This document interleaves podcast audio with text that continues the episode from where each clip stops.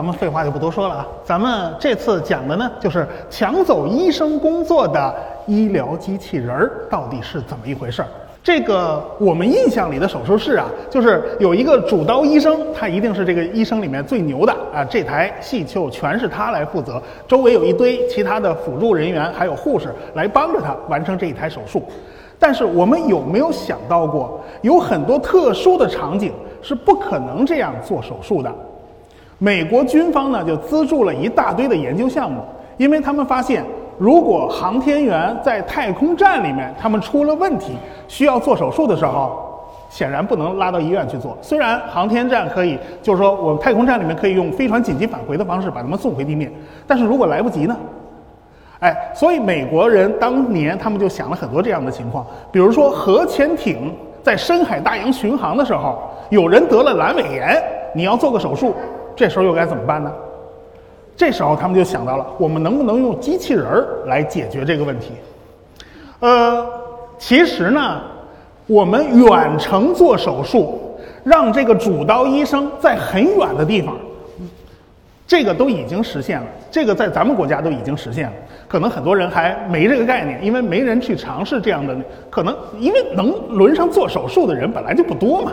呃，要实现这样远程的手术，首先我们就不能再开膛破肚那样把肚子划一刀，然后把这个整个腹腔或者胸腔打开去这样做手术了。我们必须保持创口非常非常小。这个时候，呃，科学家们想出的办法呢，就是。我在腹腔上打几个洞，把几个手术器械伸进去就行了。哎，我们就可以用这种内窥镜的技术，然后配配上这种前端那个操作工具，然后我们就可以实现，在腹腔内不把那个整个腹腔打开，我们也可以实行手术了。但是有个问题，它需要在这个肚子上开上好几个孔。这个问题还是很严重啊，就是你你这个肚子上要开好几个洞，这不行啊，这个。于是呢，他们就出现了另外一种方法：我在肚子上，咱就开一个洞，这已经是最小最小的一种这个创口方法了。但是因为你只能开一个洞，你要让那些手术器械能伸到那个有病患的部位去，它就要灵活的去各种拐弯儿。这个拐弯儿你怎么解决呢？现在呢，可以说基本上已经解决了。全世界行业的标杆就是达芬奇手术机器人儿，一个手术机器人儿起码要配四个机械臂，三个是操作的，还有一个呢是内窥镜，是眼睛，是一个摄像头。大家注意啊，它还是双孔的，这是就跟刚才汪老师讲的那个元宇宙一样，医生要戴上一个眼镜，两个眼睛都要盯着。这个前面这个小摄像头呢，就代替了医生的两只眼。然后呢，医生就靠他们自己的操纵，哎，操纵去控制这个手术器械。有什么好处呢？就是这种操控，它可以把人的手的那种哆嗦、那种抖动，全部过滤掉。你要它往前进一步，它就是进一步；往前移一丝儿，就是移一丝儿，非常精确。所以它在人的腹腔内可以完成精确的这种手术操作，甚至缝个针呢都是没有问题的。医学上用的这种缝针呢都是那种弯钩型的针，所以你都想不到这三个机小的机械手像夹子一样的机械手，就可以完成这么精巧的手术，而且操控它的主刀医生根本就不在机器旁边，他在另一间房子，他可以安心的去做他的工作。当然，这个手术机器人用的那个。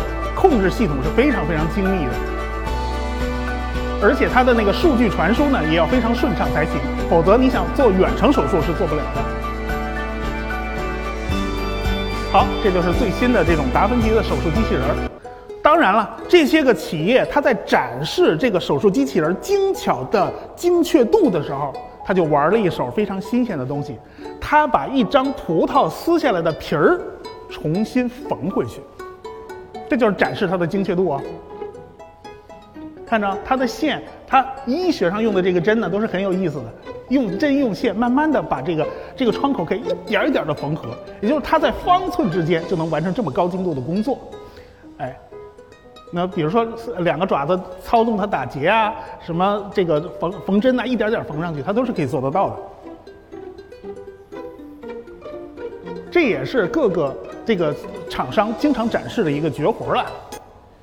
但是有个问题，因为它在整个业内几乎成了标杆企业，它卖的耗材非常非常贵，它要配备各种各样的刀具，就像开了各种各样外挂一样。但是它一个机械臂恨不得就要十万块钱，而且这个机械臂里面是带芯片的，你用了十次以后，它就到第十一次再使用的时候，它嘎巴一下锁定说这个机械臂要换了。